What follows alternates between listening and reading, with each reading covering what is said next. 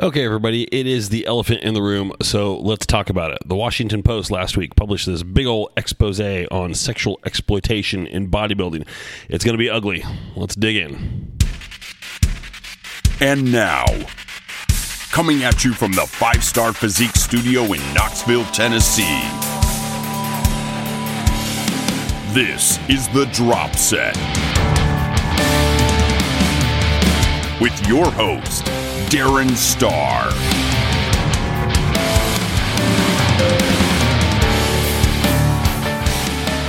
Hey, everybody, thanks for tuning in. I am Darren Starr, and I'm a full time online prep coach and have been since 2012. You can check me out at 5starphysique.com and read about my coaching programs, check out workout programs that I have available, read articles, and most importantly, you can click on the podcast button at the top or go straight to thedropset.com to vote on the most recent poll question posted at the top of the page.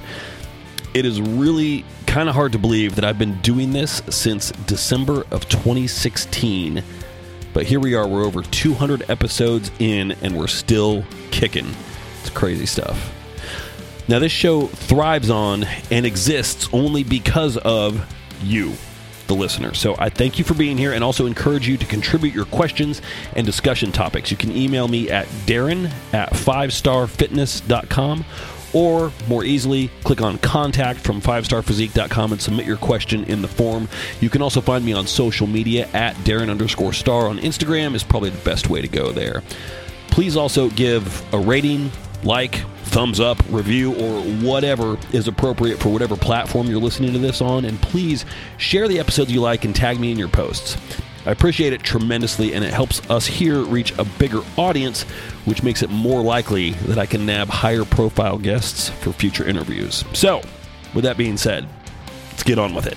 Hey, everybody, welcome to episode 210. Darren Starr here. Thanks for joining me. Check me out on YouTube, YouTube uh, Five Star Physique on YouTube, where you can find this episode, which you may be watching on YouTube already, or maybe you're just listening to it on your favorite podcast app. I tell you what, I don't want to do this episode. Um, it just makes me feel disgusting to do it, but it kind of has to be done.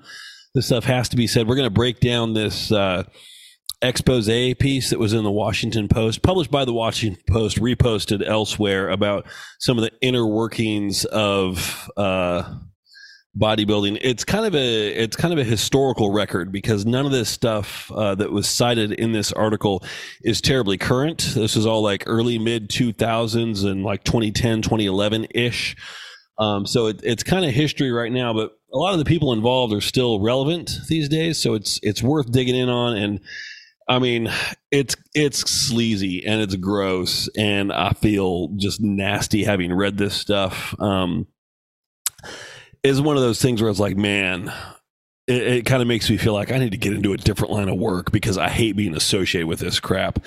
At the same time, it's like, no, I need to stay what I'm doing here because if there are more people that have credibility and professional integrity, then we can kind of rehabilitate everything that's wrong with bodybuilding right now. So, um, so that's my goal. Um, so I'm, I'm trying.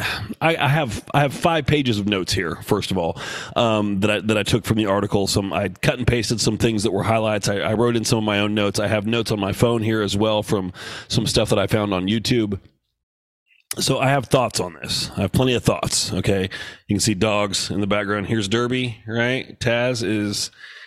Yep, he there's somebody started a lawnmower like three houses away and so everybody springs into action that's how it works around here hopefully it doesn't turn into a shit show of barking because that will not be pleasant for anybody nobody wants to hear that so th- this comes down to it, it's it's kind of like a he said she said thing kind of except you have to you have to understand everyone's motivations for for these things you have to kind of think about how people work and how people think.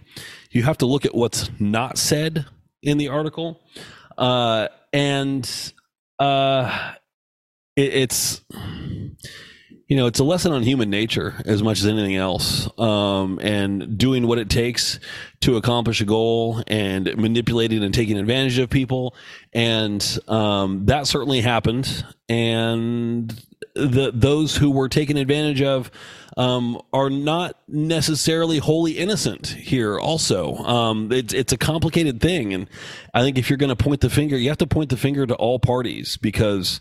Um, this wasn't um, something where it was just like a clear, like I have to be careful with how I say things here because I don't, I feel like it could very easily come across as as being very sexist or anything like that, and that's you know certainly so. I have not scripted anything here, so everything I'm saying is off the cuff. And when when that happens, you run the risk of your statements not being the most artfully worded. I would like to think that in the previous 210 episodes of this podcast, I've done a pretty good job of establishing where I come down on most issues um, along these lines. So um, I, I would hope that if there's anything that is not quite meticulously stated in the right way, you'll cut me a little bit of slack here on this. Um, there wasn't any like act of overt sexual assault like rape or anything like that where you have a participant who is completely unwilling right? I want to delineate that between what happened here which is where people were taken advantage of but people had the opportunity to say no at many times along the way as long as they were willing to pay a price for that. The price for like you know okay this might impact where i go in the future or that kind of thing. So um when I say, hey, everybody's willing, I'm not excusing anybody's behavior by saying that, but it's worth mentioning like there was coercion involved, but there was not, as far as the reporting is concerned here, there was not any outright forcing, um, which does that make it okay? No. Let me just be very clear on that right now. That does not make it okay at all. It still makes it incredibly shitty. Uh, but it's a different conversation. Like, you know, this is gross and bad. We're not talking about people going to jail that's the difference here. So um, the the takeaway, and I, I, did write this, and I might read this statement just because it's kind of like my executive summary from what I would take away um, with this, and we'll get into the details of this.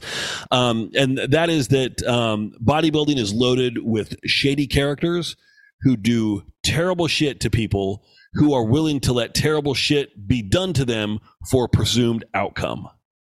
The outcome is then not delivered on often because those offering that outcome don't carry enough influence to actually make it happen. And those exploited, then they rightfully get pissed off. But it's a game that they were willing to play for the right price. So if they got that, would it have been worth it? And since they didn't get it, it's not worth it. I don't know. Um, but you know, if you're going to play that game, you got to understand that you know there's no guarantees. So that's where I say like they aren't they aren't completely they're not innocent bystanders, and there are stories in this people of uh, or store are stories in this um, article of women who stood up and said, "No, fuck that, I'm not doing that," and they did pay a price. And I'd have to think that they probably have no regrets from that, um, especially after reading this. Uh, and also worth noting, countless other competitors throughout the years. And I would say the vast, overwhelming, huge majority of competitors have not had experiences like these. But it only takes a few to really fuck it up for everybody else. Um, so J.M. Manion is the uh, the principal involved in this article, and what I said was, you know, J.M. Manion needs to be blacklisted for life. He's a shit and bodybuilding is better without him. Um, and it's also worth noting that the Manion's PR firm, there are multiple Manions involved here, uh, that PR firm did not even bother in their statement to dispute the allegations in the article. So when I say you need to look at what not, what's not being said, they didn't even dispute it. So I think that's worth noting. Um, the NPC, similarly, is successful because they're the only real game in town for anybody who wants to compete in untested shows. But that being said, they're a shit organization from the top down, and this just proves it. Um, that being said, it's also been, you know, most of these organiz- uh, uh, most of these accusations are, are, stemming from seven and more years ago. So have they rehabilitated their image and how they conduct business since then? I'm going to go out on a limb and say no, they haven't. Um, does this stuff still kind of still go on now? I don't know. I, I, would like to know. I don't. I don't know any of the Manions, um, but uh, I don't know. What what I do know isn't good. so, um, the the story here, and, and, it's worth knowing who the players are. Um, the story. So, Jim Manion is the I might get the title here wrong, but I think the chairman of the NPC, the National Physique Committee, his son, J.M. Manion, who is the principal um, person involved in all these accusations, um, is the NPC's official photographer. He does website stuff, etc. He's an ever-present fixture um, at shows, especially high-level shows. Um, and then I believe JM's son Tyler is the current. Uh, I don't know what his official title is, but he's the head judge at uh, at most uh, higher level, like national level NPC shows. Um, so I don't. Again, I don't know exactly what his full role is. Um, so it's it's three generations of Manions here. We're we're going to focus largely on the middle, JM in this one, the photographer. So the accusation is that he was peddling his influence to women um, and coercing them into doing photo shoots, uh, like you know lingerie shoots, topless, fully naked, more sexually explicit photo shoots in exchange for you know pro card status. The problem being is that JM's a photographer. He's not on the judging panel, so he can't actually make it happen. And that's where a lot of these uh, accusations come from. I think he probably did make it happen for some. I think if you're on the cusp, his influence, uh, and th- this is me editorializing here and kind of making some assumptions. I, what I really wanted to do was go back through this and and like take notes on the article like who placed when you know when when when were the accusations made? What years? Was it 2008 that they were supposedly under contract etc and go back and look at show photos but i can't find um, photo archives going back to 2006 7 8 9 um, to really see like you know if somebody was on the cusp like, ooh, they're they're definitely top three material, but are are they winning that show? I feel like it's a situation where the right kind of in, influence could push somebody into the top spot. Um, but there was. Um, you know, one of the players involved here, um, I can't remember who. Uh, I might get to this in some of the notes that I made down below. Um, was uh, you know being promised a pro card and then didn't even place in the top fifteen. I'm like, now is that an example of somebody getting blacklisted because they didn't want to play along? Because she she she rebuffed the advances for this and and so her takeaway is because I didn't do it I placed poorly. Well, is that the case, or would you have placed poorly anyway because you just really didn't bring it on that show? I don't know. I mean, the fact that we're asking the question is bad enough. Um, but I also don't want to make the assumption that, like, oh, clearly she got screwed because uh, she just didn't want to play ball. I'm like, maybe she just didn't bring it and didn't deserve a top placing. That's entirely possible.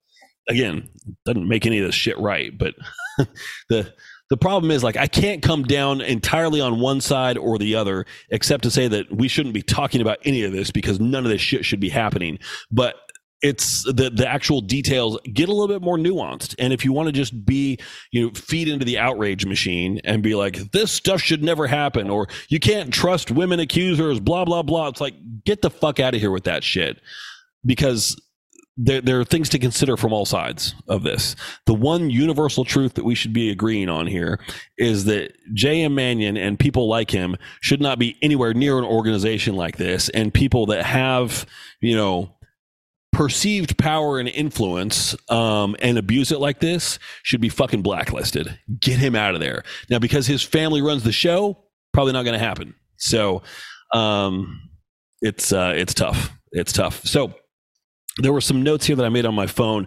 Um, uh, I did watch a video from uh, Nick Trigili of he was with what um, bodybuilding and BS is his channel on YouTube. Um, I've watched a little bit of his stuff. I'd say yeah, I, I, I know him going back like I know him. I know of him going back 15 years or so. He's been a presence in uh, in uh, bodybuilding for some time. So uh, I, am casually familiar with his YouTube stuff. He's a lot of like news and gossip type stuff. Not really my thing for the most part. Um, but he broke this down, I think, fairly well with uh, a couple of takes that I didn't really agree with necessarily. So, um, one of the things that he said was, "Why are these women coming forward now, and why decades later?" Well, it's not decades. It's like you know a decade later, you know, maybe 12, 13 years. Um, but the question is, why now? Because now is the time that somebody fucking asked them, dude. that is that is an easy question to answer. Like, because now is when this Washington Post journalist decided to write this article, and so he's poking around, asking. That's why. And and also there, there's the whole thing, and this this goes back. There have been many instances this before of people disbelieving female accusers in situations like this. To which I say, why? Like why why are they going to make this shit up and publicly humiliate themselves and have them put through all this bullshit for something that isn't true? It just defies logic. It really is ridiculous. Like, yeah, if somebody comes forward with an allegation like this, I'm inclined to believe it. When the accuser does not refute their allegations in a PR statement, I am more inclined to believe it. so when instead they, they talk about like how they've reformed the sport, I mean, that's a tacit uh, uh, uh, admission, basically. like, oh, we've really cleaned things up and we provide the best atmosphere for people to compete in. Like, okay, so you're just agreeing with all the accusations. All right, that's fair. That's fair. I mean, that's that's me once again editorializing. There's going to be a lot of that. Um, but what woman is going to come out and and say that she did this or she was offered this and she did it? And I mean, like nobody is going to fucking make that up and put themselves through this stuff and throw themselves out there, embarrass themselves, you know, have their name and have their family brought into it as well in a high profile article like this. It's just that stuff is not going to get manufactured. I'm sorry, it just isn't. It isn't. I know a lot of people out there saying, well, Duke lacrosse. I'm like, yeah, I know, I know. Different circumstance, different circumstance entirely.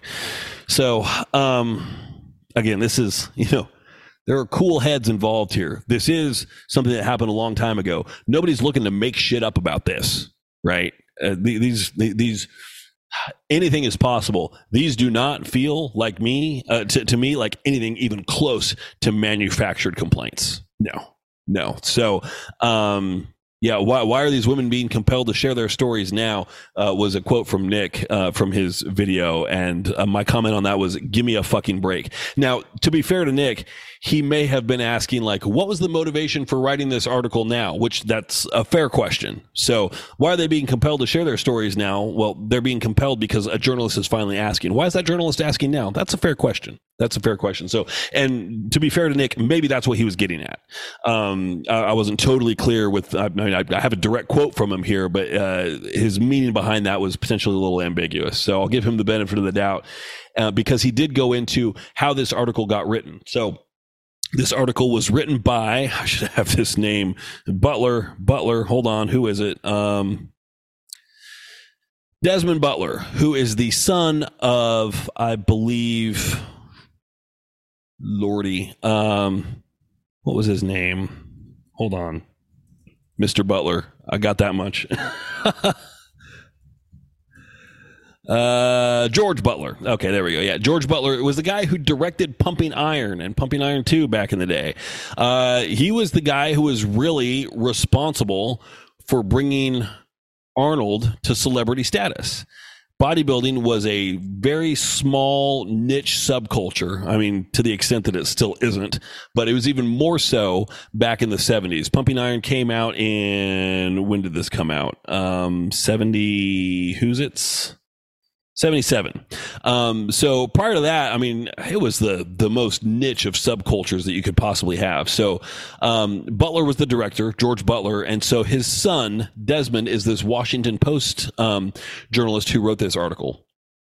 Um, and so there, there's a kind of a, a separate, like a sub article here, um, kind of like a behind the scenes thing on his, um, Desmond, the author's, um, history growing up around the figures of bodybuilding since his dad was the director. And there's pictures of him as a kid with some of the, like Franco Columbu and Arnold and those guys. So, um, so that, that makes him kind of uniquely positioned to write this article, but also, made him uniquely positioned to be receiving some tips from the guy who, as uh, Nick uh, pointed out in his uh, in his video, and um, Desmond Butler uh, said this explicitly in uh, in his article outlining how he came to write this. Wayne DeMilia was the source. Um, Wayne DeMilia was a former promoter um, who worked with the Manions and the Weider family on the Olympia. Uh, and I don't know his full story, but he had uh, there was a, a, split. He was on the outs with the Manions, so now there is supposedly some kind of conflict between the two. So he may have a little bit of an axe to grind here. Um, but that being said, uh, people with axes to grind aren't necessarily making shit up. So I think I think and, and, given the fact that it led to this in, investigation, which has had many women come forward, many of them are are named and pictured in the article. Many more are referenced as wanting to remain anonymous for reasons that you can understand. Um, but the accusations are all like very very consistent um like there's definitely an mo that's in play here uh, a predatory mo um, from Manion and whenever I re- reference Manion, just to be clear, I'm referencing the middle one, JM. So, uh, and uh, it got me thinking, like Wayne DeMilia, what's he doing now? What's he doing right now right now? So if you google him uh, and let me just do that. Like wayne DeMilia, let me take you, take you down the rabbit hole that i went down here. So this is the guy who was the initial source for the material in this article or he at least got desmond butler pointed in the right direction made him aware of the issue and then butler took it over from there and, and found people to interview etc so Okay, so you Google Wayne DeMilia, and there's a whole bunch of YouTube videos, blah blah blah. Then there's this evolution of bodybuilding article. Wayne DeMilia heads IFBB's new Canadian promoters team. What IFBB? This is dated 2021. Supposedly he was on the splits from the Manions a long time ago, and um, he at one point did in the the um, introductory article written by Desmond Butler approached Butler at uh, I think it was his dad's wake and said, "Hey, we need to talk about something. This isn't the time, but later." And so that was like last year. So, um, fairly recent history there. So now I'm like, okay, but he's still affiliated with the IFBB. Okay, hold on. IFBBPhysiqueAmerica.com. Contact. Okay, so we go here and uh, executive board, Wayne S. DeMilia, president, CEO of IFBB Physique America. America. What the fuck? So, spoiler alert, I don't have the answers on this because I still don't know. What is IFBB Physique America. Because if you go through this site and just go to IB, IFBBPhysiqueAmerica.com and click on contest schedule, and you can see, okay, they've got Empire State Championships, champion the championat physique that i think that's french okay. Um, mr and mrs maine everything's up in the northeast right? Um, they've got one that's in north carolina st john's canada connecticut connecticut boston billings montana. That's fucking weird. Okay. McAllen, Texas, again, weird. Florida, they're branching out a little bit. New Jersey, Canada, Connecticut. Okay.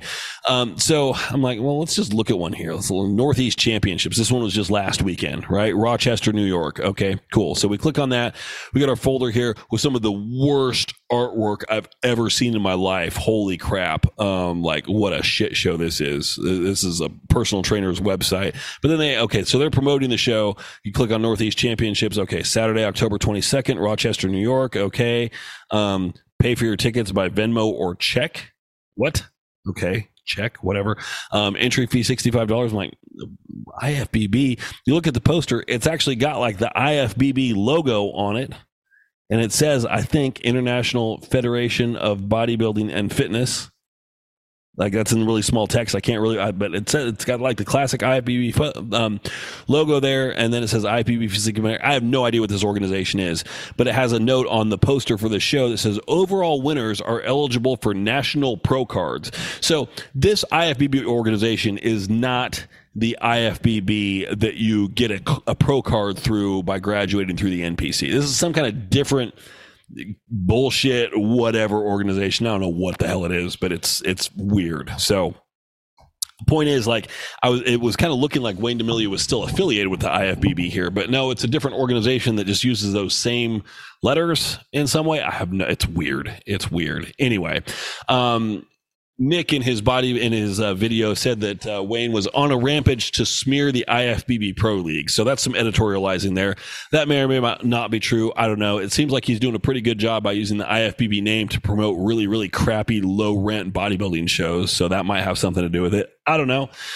Um, so, uh, so, some notes that I, I, I cribbed from the article here. I'll just uh, take a quick drink here and then we'll we'll continue on. Hold on. Settle in here. It's going to be a ride. It's going to be a ride. Here's kind of our uh, our executive summary here from the article. Officials of bodybuilding's two premier federations, that'd be the NPC and the IFBB, have been sexually exploiting female athletes for decades, pressuring them to pose for nude photographs, posting those photos to softcore pornography sites, and at times manipulating contest results in favor of cooperative competitors, a Washington Post investigation has found. It's the best one sentence summary of the whole thing. I should have led with that. So Yikes! Um, let's talk about Jen Gates. So she was the first uh, first competitor who was um, mentioned by name and had her story told in the article here. Um, she actually won the Figure Olympia in 2008, which was the last year before Nicole Wilkins and Erin Stern started trading off. Trading off. That was in 2009 and 2010. So she was the the last winner before that generation took over. So. Um, her her story was one of like kind of like semi cooperating, but then getting blacklisted to some extent because she only went so far. Um, the note that I said here is um, interviews with dozens of competitors, judges, judges, officials, and others connected to the sport reveal the systematic exploitation of female athletes. Emphasis mine here often rendered vulnerable by extreme dieting and workouts, lack of financial stability, and a drive to win that is the part that's kind of on them because whether you're manipulated or not, uh, given these circumstances, is a choice. You can just choose not to be manipulated because you're like, you know what, I don't want it that bad. So you've got a line that you're willing to cross, and that line, in retrospect, isn't where you feel like maybe it should have been. Like, oh yeah, I wish I hadn't done that, that kind of thing. Because to be clear, I'm sure that there are a lot of women out there. Uh, I don't know about a lot, but there's some who didn't give a fuck. Right? They're like, okay, that's what it takes. Cool. And they get their pro card and they're like, I'm happy. That was worth it. Yeah. Um, yeah, I feel a little used, but whatever. I got what I wanted. It, it was a transactional arrangement. Okay. You know, there's probably some that feel like that. Probably some that had that experience.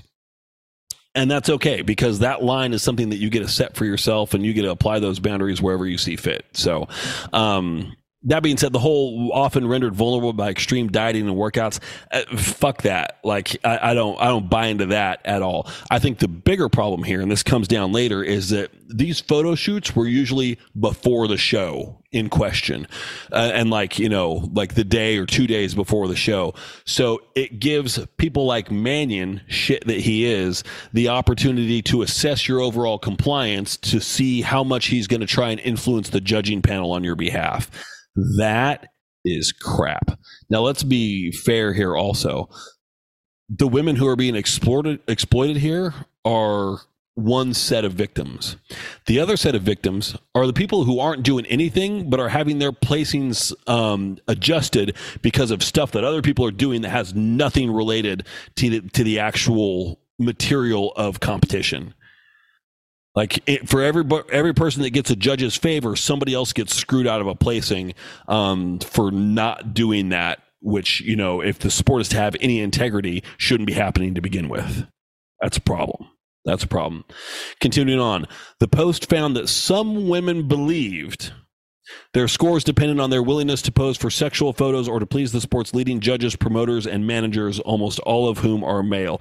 Some women believed, yeah, and I would say, like, well, why do they believe that? Some were told explicitly, like they they detail conversations where um, it it's there isn't really much left uh, open. But I, I also wonder if, in some ways, things were said that were heard differently like you know promises were made of influencing um, p- placings or things like that. And somebody heard oh he means pro card. Maybe he didn't. I don't know. Either way you're bargaining stuff that shouldn't be bargained. So shut up. And this, i just can't reiterate enough. This shit should not happen.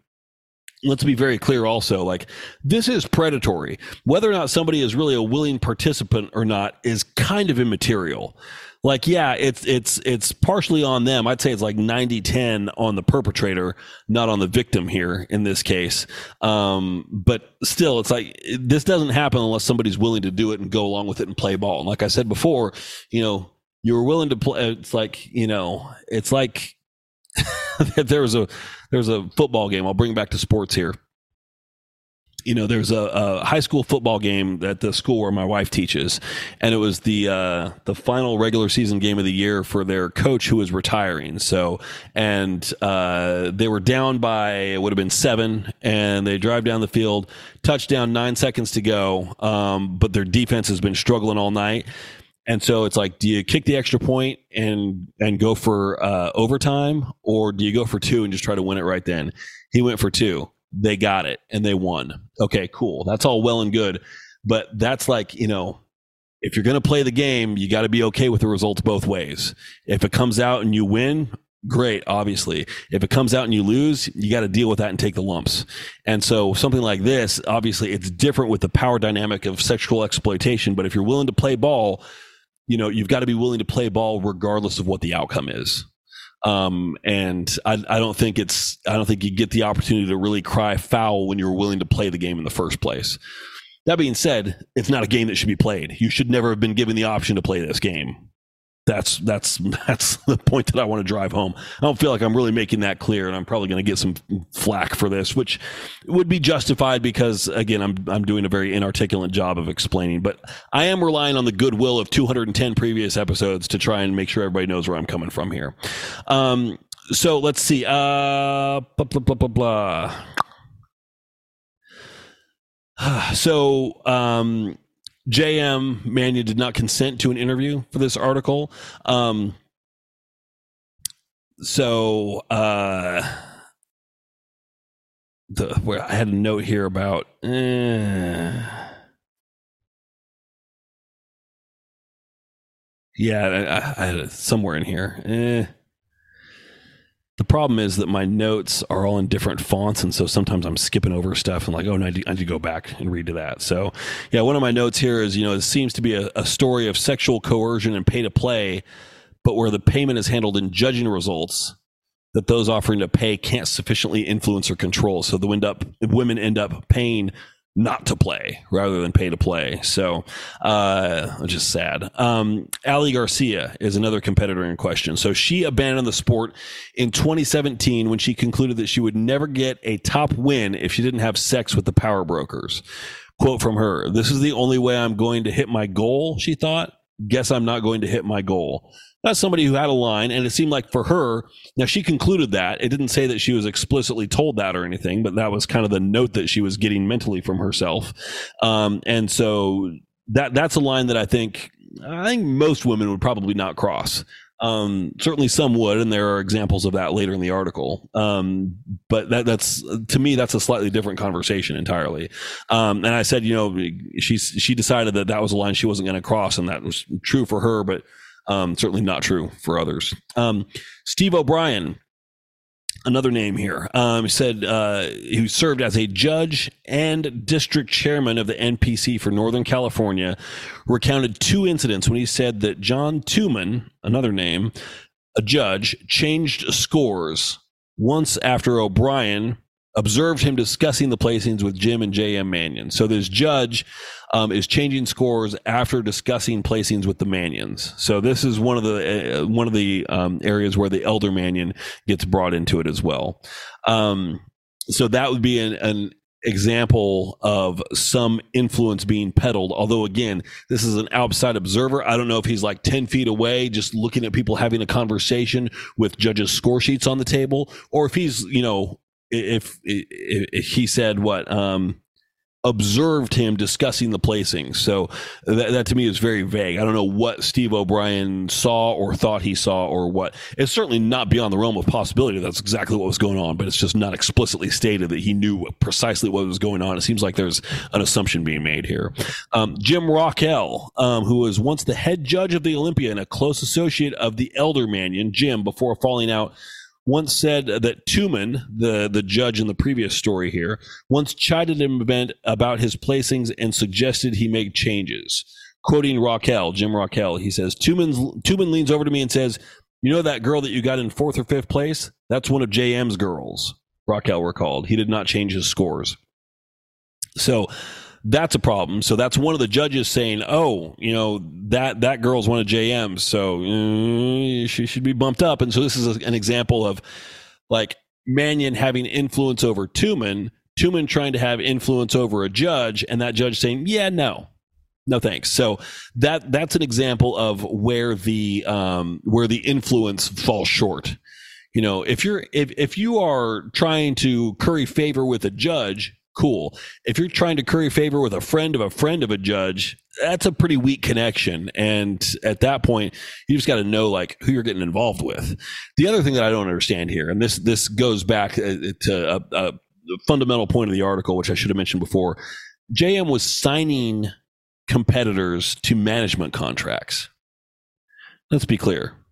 I don't know what JM Manion's skill set is, other than apparently being a world class creep. Um, he is a uh, he's a photographer, right? Uh, does he have any idea how to manage a competitor?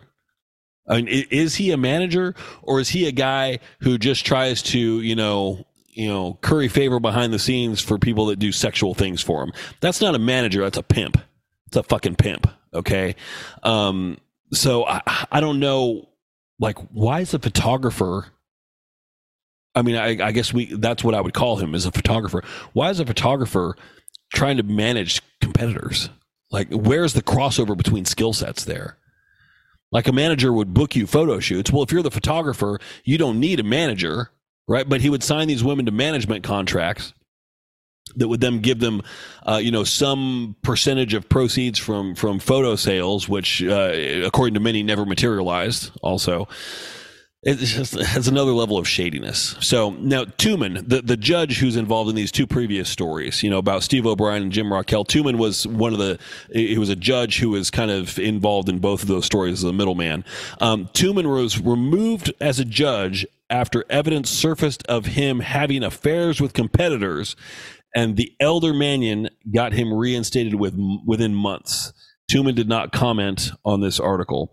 Um, and uh, so he was he was removed from his position as a judge, and then there was uh, conversations about having him bring back, having him come back in, but only being a judge for male categories or not judging any categories where there was a woman that he had a relationship with present in that category. That lasted almost no time at all, and he was back to being a fully reinstated judge before you know it. So um, that is also gross and there's so much, and this happens to this day. There's so much conflict of interest here. So um, I need to make sure I get this name right. Um, hold on. Uh, oh, I, this is something that I was told firsthand um, in a seminar that I attended some years back, um, and I need to make sure I get the the name right here. So contacts, is that right?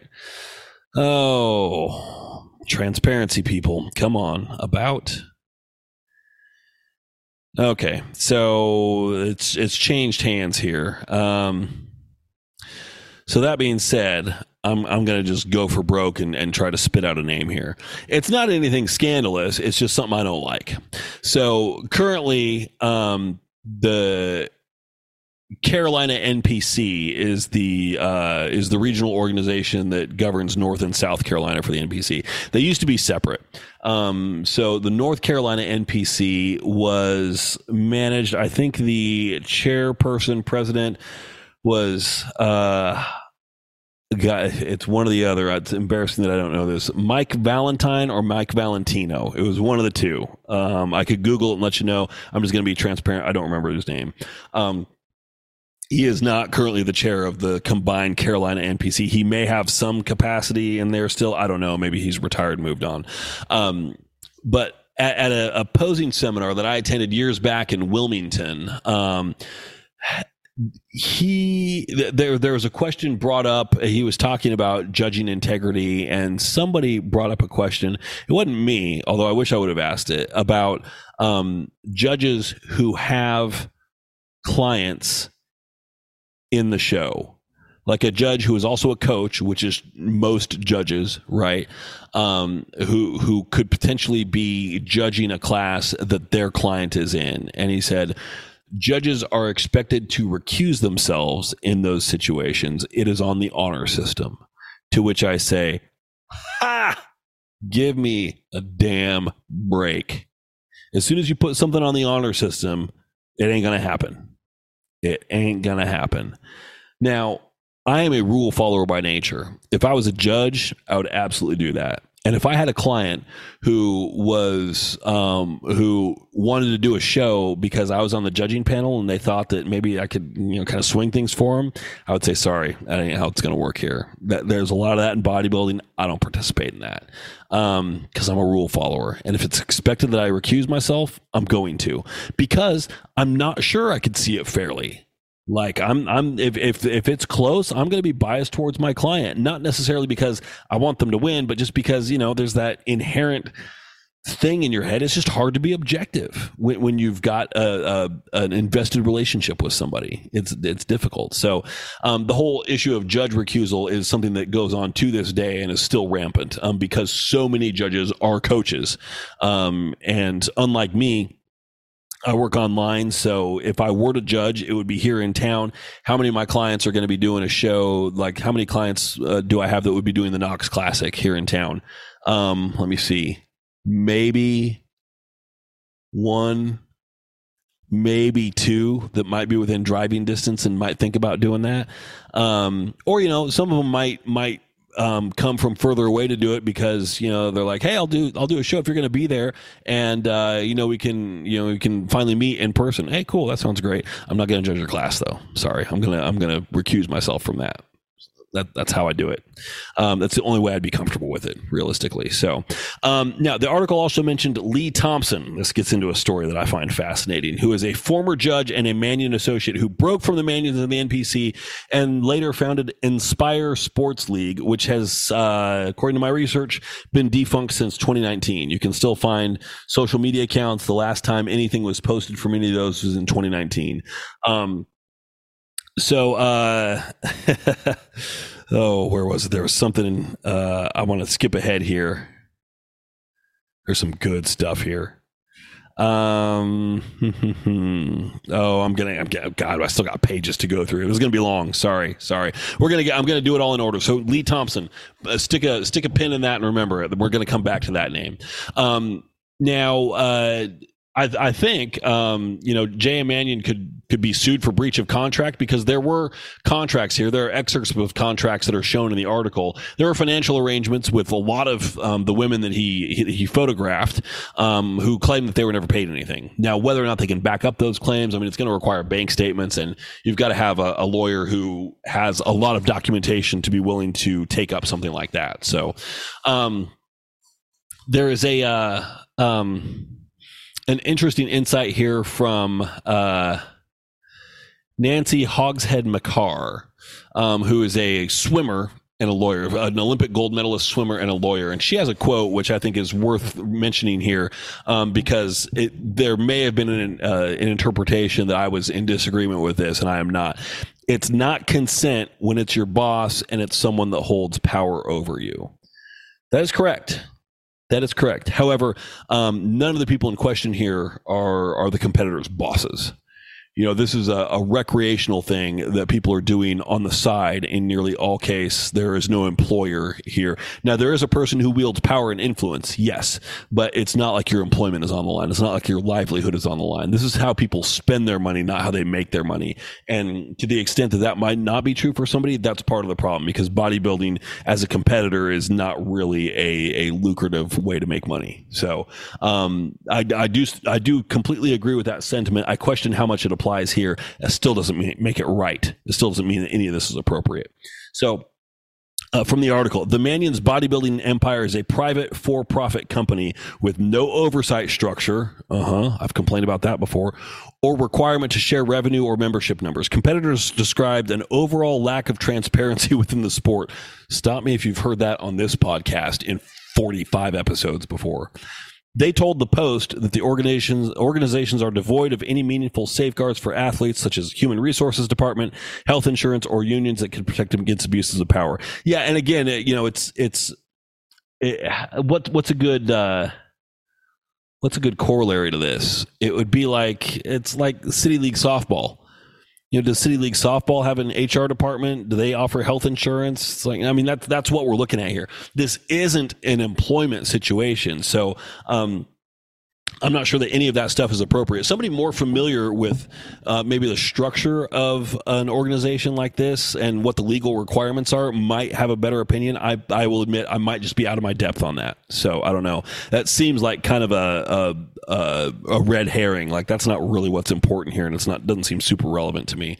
Um, former competitor Amber Littlejohn, who now works as a lawyer in D.C., quoting from the article here, said the culture values compliance and punishes those who speak out out. I think there's evidence of that. She said women in the sport find themselves ripe for predation because of the amount of money they invest and their dependence on the Manion family to succeed. Yeah, I mean that's that's the thing. I mean the NPC, as I often say, is the 800 pound gorilla in competitive bodybuilding at the amateur level. It's really the only game that really gets you anywhere in playing. Um, and when you've got one family that controls that whole thing, that's a problem. Um, and also because of not just the amount of money that competitors invest but also the time and the energy that they can invest uh, invest and the commitment to themselves that they invest in it there does get to be a point where it's all of that serves to move the line that I was talking about before where you're like what am I willing to do in order for a placing? The more of yourself you invest in it I think that line for a lot of people gets pushed back further pushed back further pushed back further. It's like oh I don't want to do that but okay well I won't do that but okay maybe I will but I'll draw the line here. You know the more you invest in I think that line gets moved. Um, Again, uh, it says here jeweled posing bikinis can cost $1,000 and women reported spending thousands of dollars to compete. That is nothing new for anybody who has uh, who has competed or been listening to this podcast for any amount of time. So, um, I think honestly, and you've heard me complain about this before, I think the sport is structurally unfair to women completely regardless of anything that we're talking about here um, just fundamentally, why does a woman have to spend six hundred to thousand dollars on a posing suit where a guy can order it offline for thirty five dollars? Honestly, I know that a lot of women like getting the fancy suit. I think everybody, and the only problem is this is gonna this is gonna shut some companies down. But I, I think that the whole blinged out posing shoot posing suit should be eliminated from competition. Just you got to level the playing field. You know, hair and makeup shouldn't cost two hundred dollars for a show. Guys don't have to pay that. You know, the spray tan, that's that's you know the same for for all genders. Why is competing so much more expensive for women than it is for men? That is not okay. And that helps, you know, push this power dynamic where women are investing more in a show than men are and also you don't have all women. If we had all women judges panels and guys had to wear $500 suits i guarantee this would be happening the other way too.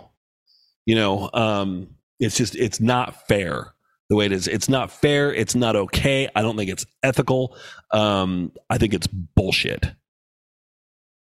If i can you know speak my speak my mind for a second here.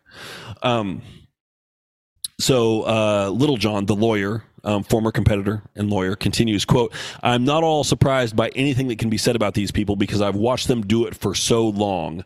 Um, nothing has changed for the athletes. If anything, it's gotten worse. Um, I don't know. Has it? I don't know. Maybe. I, I don't, I don't, I asked that question, not challenging it, but just wondering, like, has it gotten worse? I don't know. Um, the the one thing that is different now versus bodybuilding in the mid to early uh 2000s like mid 2005 to like 2011 2012 is the sport is way bigger now. There are way more people doing it. Way more.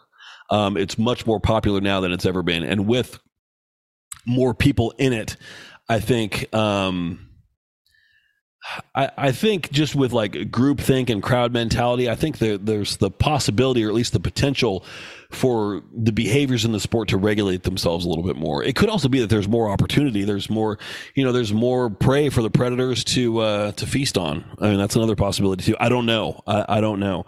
Um, I'm not as involved behind the scenes as a lot of people, so I don't have the right answer to that question. Um, but it, it's something that's, you know, I wouldn't assume that it's gotten worse. I wouldn't assume that it's gotten better. I think we need an investigation that's more current. To be honest with you, I would I would like a behind the scenes expose. I would like the NPC to open up um, I would like to see membership numbers. I would like to see transparency in judging. I would like to see equalization between when, men and women's um, categories as far as the expense and investment involved. and maybe that means guys have to spend three hundred dollars for an entry fee, and women spend fifty. I mean, you got to even it somehow. Mean, that that kind of fucks the promoter over, but somebody has got to make a sacrifice here because it's not okay for women to keep paying, you know, I would say probably three times what men pay in order to compete. If you look at all the costs combined, um, it's just, it's not okay. It, it's it's completely not okay. Um, so uh, let's see. Um, this is uh, Amber Littlejohn again, the former competitor and the lawyer. Continuing, um, this is from the article. A couple of days before a competition, she said she was asked to join two women in a hotel room wearing lingerie and posing in bed. Then JM asked her to remove her clothing. She agreed. "Quote: I felt that if I said no, that could end my career." Again, choice being made, line being drawn further down the road. Uh, continuing quote, but that could have just been me. I knew how known and powerful JM was in that world, and that was the choice I made. I call it the dark side. So she acknowledges choice she made. So um, exploited, preyed upon, willing participant, making a valid making a, a, choice for herself in that moment. A pressured choice. So again that power imbalance dynamic still exists. Um, it's different than if it were an employment situation. You know her livelihood isn't dependent on this. I mean I, maybe it was. Maybe maybe she had enough uh, maybe she was making enough as a, a sponsored athlete from i just i doubt it you know, these days sponsorships mean you get free supplements. It doesn't, it doesn't mean anything else beyond that. Nobody's making a living as a, a shill for supplement companies. So, um, the article continues, and boy, go read it. I mean, it, it continues for a long time. Uh, quote, multiple women described close associates of the family who introduced them to JM and encouraged them to do whatever he asked, saying that it would launch their careers from amateur status to professionals.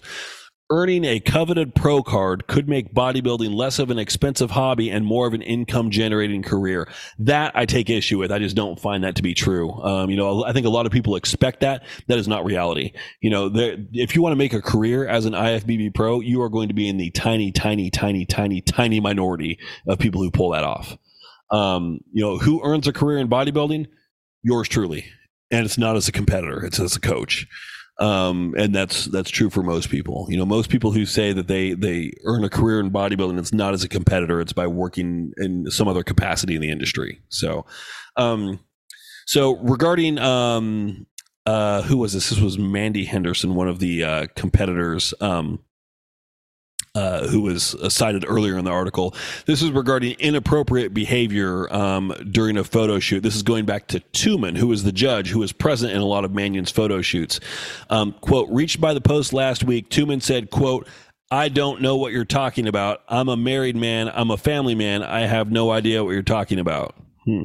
Asked whether he wanted to hear about specific allegations, Tuman said, quote, no, I don't, because it's all lies. I'm making some judgments here, but that sounds like a guilty motherfucker to me. like there are allegations being made. Do you want to hear about them? I'm like, yeah, I would like to hear about them. What are they? because maybe I can refute something if I know what it is. If I'm saying I don't even care what they are, it's because I know I'm guilty of it. That's that's. I mean, give me a break. As I wrote in my notes here, what else is he going to say? Yeah, I, that that um, to me, he just painted a target on his forehead with that. Nope, Nope. Uh, okay, and I made a note like, okay, what's going on here?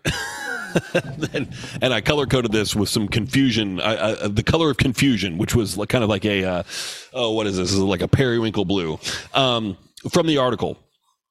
At a 2009 national competition, Henderson placed fourth. This is Mandy Henderson, who I just referenced up above. She was livid that her pro card status remained elusive despite agreeing to nude photography. Once off stage, she confronted Tuman, again the judge, saying, what the fuck? Why didn't I get my pro card? When he told her she hadn't visited him the night before, she grew even angrier. Henderson raised her voice and asked, So you're saying, quote, so you're saying that because I didn't go to your room and give you a blowjob or fuck you, I didn't get my pro card today? Tuman told her that she misunderstood his comment, which I think if confronted by somebody angry like that, you're going to walk that statement back a little bit, even if that's exactly what you meant. I don't know. Again, I don't know this Tuman guy at all, but just based on what the post writes, man, it ain't a pretty picture. Like he he does not come across as an innocent bystander in this. Um, in 2010, Henderson placed first in the USA's an NPC competition and finally earned her pro card. Then she quit the sport. So And I wrote, hmm. So now I'm like, what what happened there? So in 2009, she was fourth, didn't get it, and apparently, you know, wasn't willing to do certain things. And then in 2010, she earned her pro card. And again, I can't find photos for any of this stuff, so I can't even speak to the validity of any of these results. Um, like, did that fourth place um, uh, placing make sense? And if it did, then you know that doesn't discount the interaction that they supposedly had or the expectations that he may have had. But I think at that point, there's at least a shred of integrity left here. Like, okay, well, the placings were as they should have been. Again, it's objective. You can make arguments a lot of different ways, but um, it's it's tough to say. And then what happened in 2010? You know, when she earned her pro card. You know, I, I feel like there's some missing reporting going on there. Like, did she? get it on her own on her own merits did she just say screw it to the whole thing and like i'm going to do this as a big middle finger to everybody and i'm going to come in so undeniably tip top that nobody can say i'm not first um, which i think is the approach that everybody should take to be honest with you. Um, you know don't put it up to chance. Um, if you if you think you're first place material prove it by what you put on stage. Don't secure it by doing stuff off stage. Um, easy for me to say right?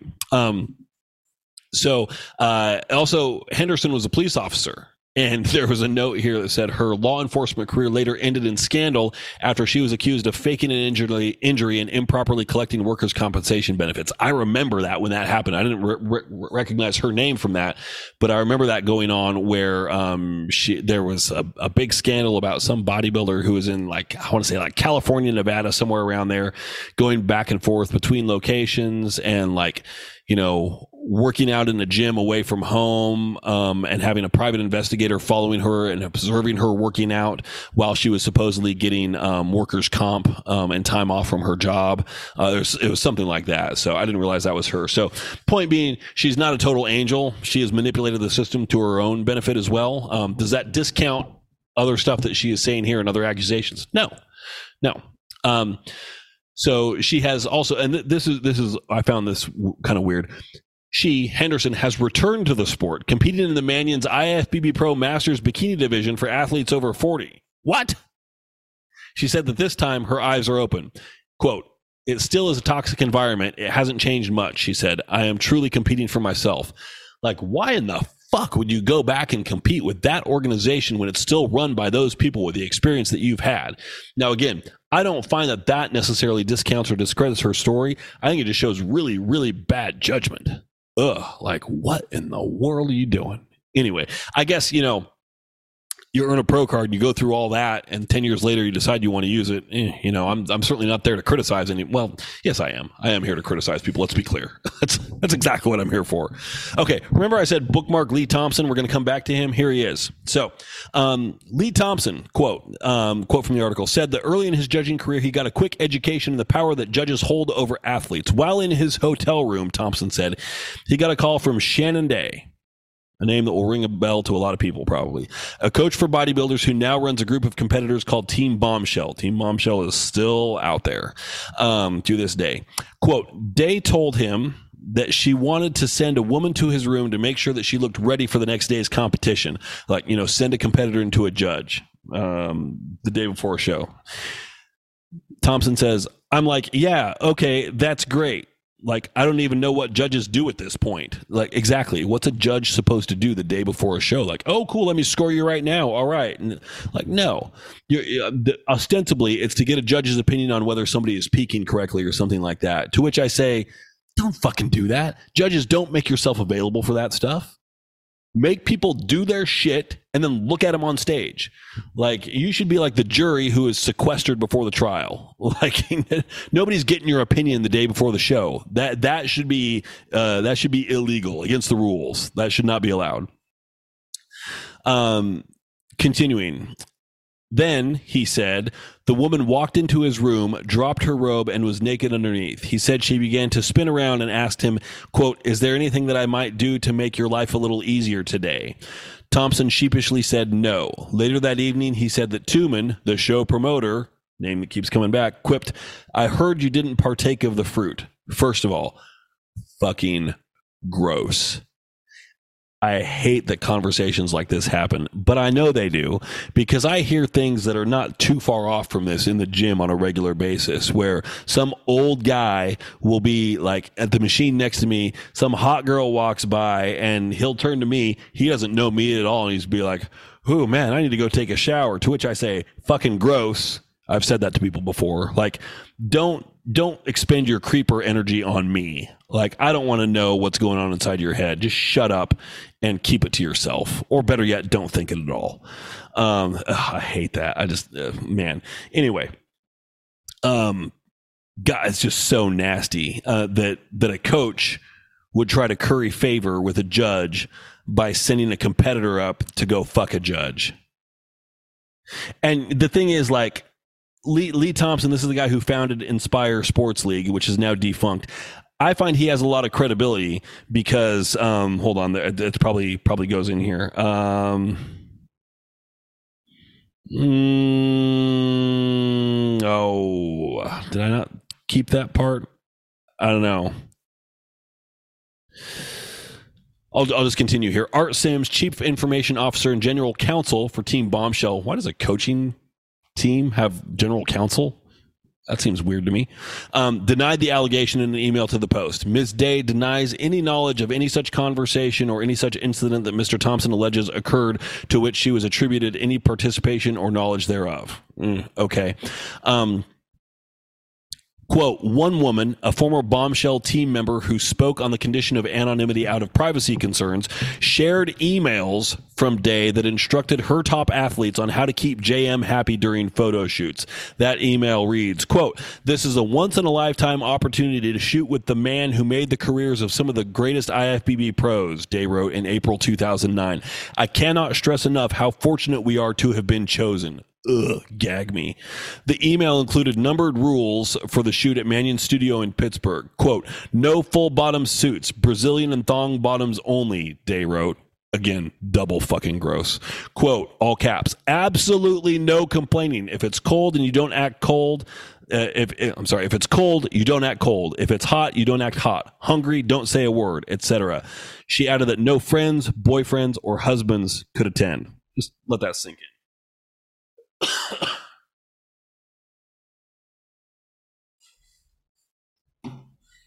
Worth noting, that's an email from Coach Shannon Dey in 2009. So if Shannon Dey wanted to come out and say like, "Oh God, that was a terrible time. I feel horrible about that, and we do things differently now. Here's what we do." That would be cool. Good. Just a flat out denial. I'm sorry. There's an email. I don't believe your denial. I don't believe your denial. There's email that proves that, like, no, no, it, it is what we suspect probably happened, but have it in writing is just uh, it's no, no, no, no, no, no. Um, oh God, I'm just guys. I don't know. I don't know what to make of all this. You know, um, one of the questions that I, I had from a client who was the first one to forward me forward me this article said, "Hey, what do you think about this? And what do you think about you know um, about having people compete in NPC shows going forward?" To which I say, "Man, I really don't know." Uh, the problem is there just aren't any other options. So, uh, what we need to do is is kind of you know consolidate and and take action. And just I, I want to make sure that this stuff is done.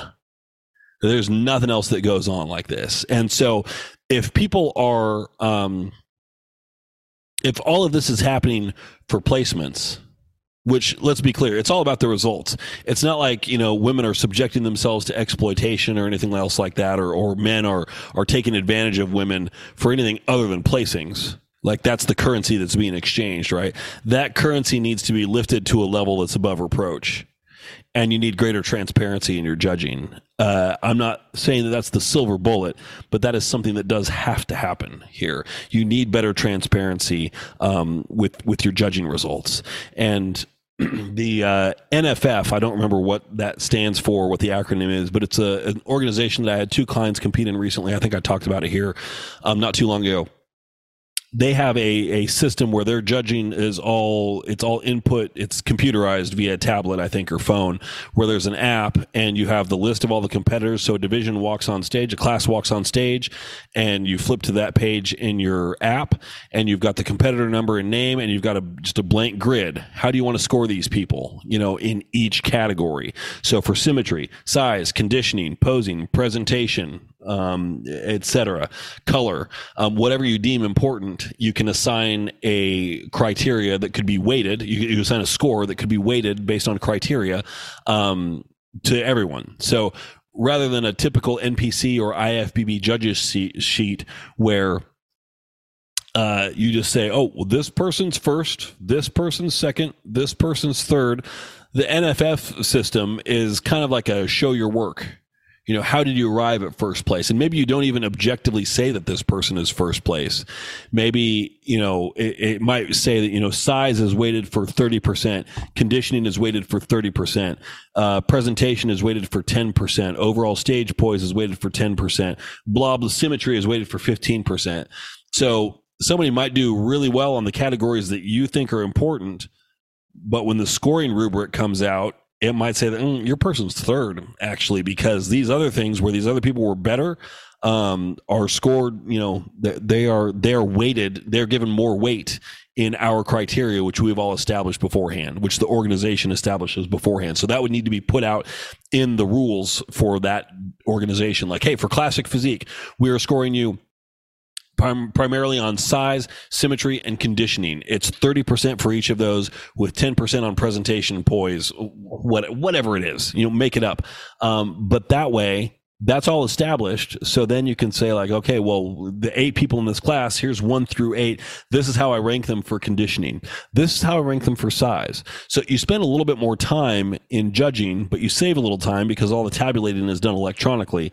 Um, honestly, I mean, you need to have a system like that in place because the the scoring, the judging really does need to be more transparent. It needs to be something that is somewhat unimpeachable as much as it can be for an objective sport. And if you have those um, where somebody like the the leanest person on stage, you know, you can see, oh, this judge said that they were, you know, fifth out of sixth in conditioning. Hmm, we need to talk to that judge. like what's going on there? Uh, is there some kind of an axe to grind or whatever? You also need to make sure that people with conflicts of interest don't end up on judging panels. The problem is nobody's making a living as a judge for a show. So you're going to be pulling other people from the industry to be um, uh, on judging panels. You're going to be having other promoters. You're going to have coaches. At, you're going to have you know organizational heads who might also be coaching clients, and and so. But so you can't eliminate conflicts of interest but you need to make sure that they are all exposed and transparent. And that needs to be a requirement where the npc can banish a judge for not fulfilling for not disclosing a potential conflict of interest. And then they need to have teeth. So i think there probably needs to be another position created at the npc that is you know like conflict oversight or you know conflict oversight and resolution or something like that that kind of manages that shit. I'll do it I will throw myself out there. I don't have any idea how, but you know, as with anything, you know, that doesn't exist, nobody knows how to do it until you start doing it, and then you know you can be that person. So I'm sure the Manions will become will come knocking on my door and blowing up my phone to to offer me a job doing that after this uh, podcast episode. So um, if you haven't read the story, go do it. There, there's more. I didn't get to all of it, um, but there's a lot. There's a lot there right? So um man it's it's just it's ugly. It, it's it's not a pretty situation. I don't like it. I don't like the fact that this goes on um in uh in the industry that uh is what i owe my career to. Uh it's i hate it. I hate it. Does it mean that i'm uh uh, I'm like going to boycott NPC shows. No, it doesn't mean that. It means that I want to see the organization get better because it's really the only option out there and it has to improve. For the sake of all the competitors, there are a lot of reasons that it has to improve upon. The only thing that the NPC really does right at this point is they do have a good network of shows. But the way that those judges, the way that those shows are judged, the way that they are organized and ran leaves a lot to be desired. A lot to be desired. So, um, we can do better, and we should expect the industry to do better on our behalf because as competitors, we are the ones that make that organization and the promoters that make their living in that organization possible.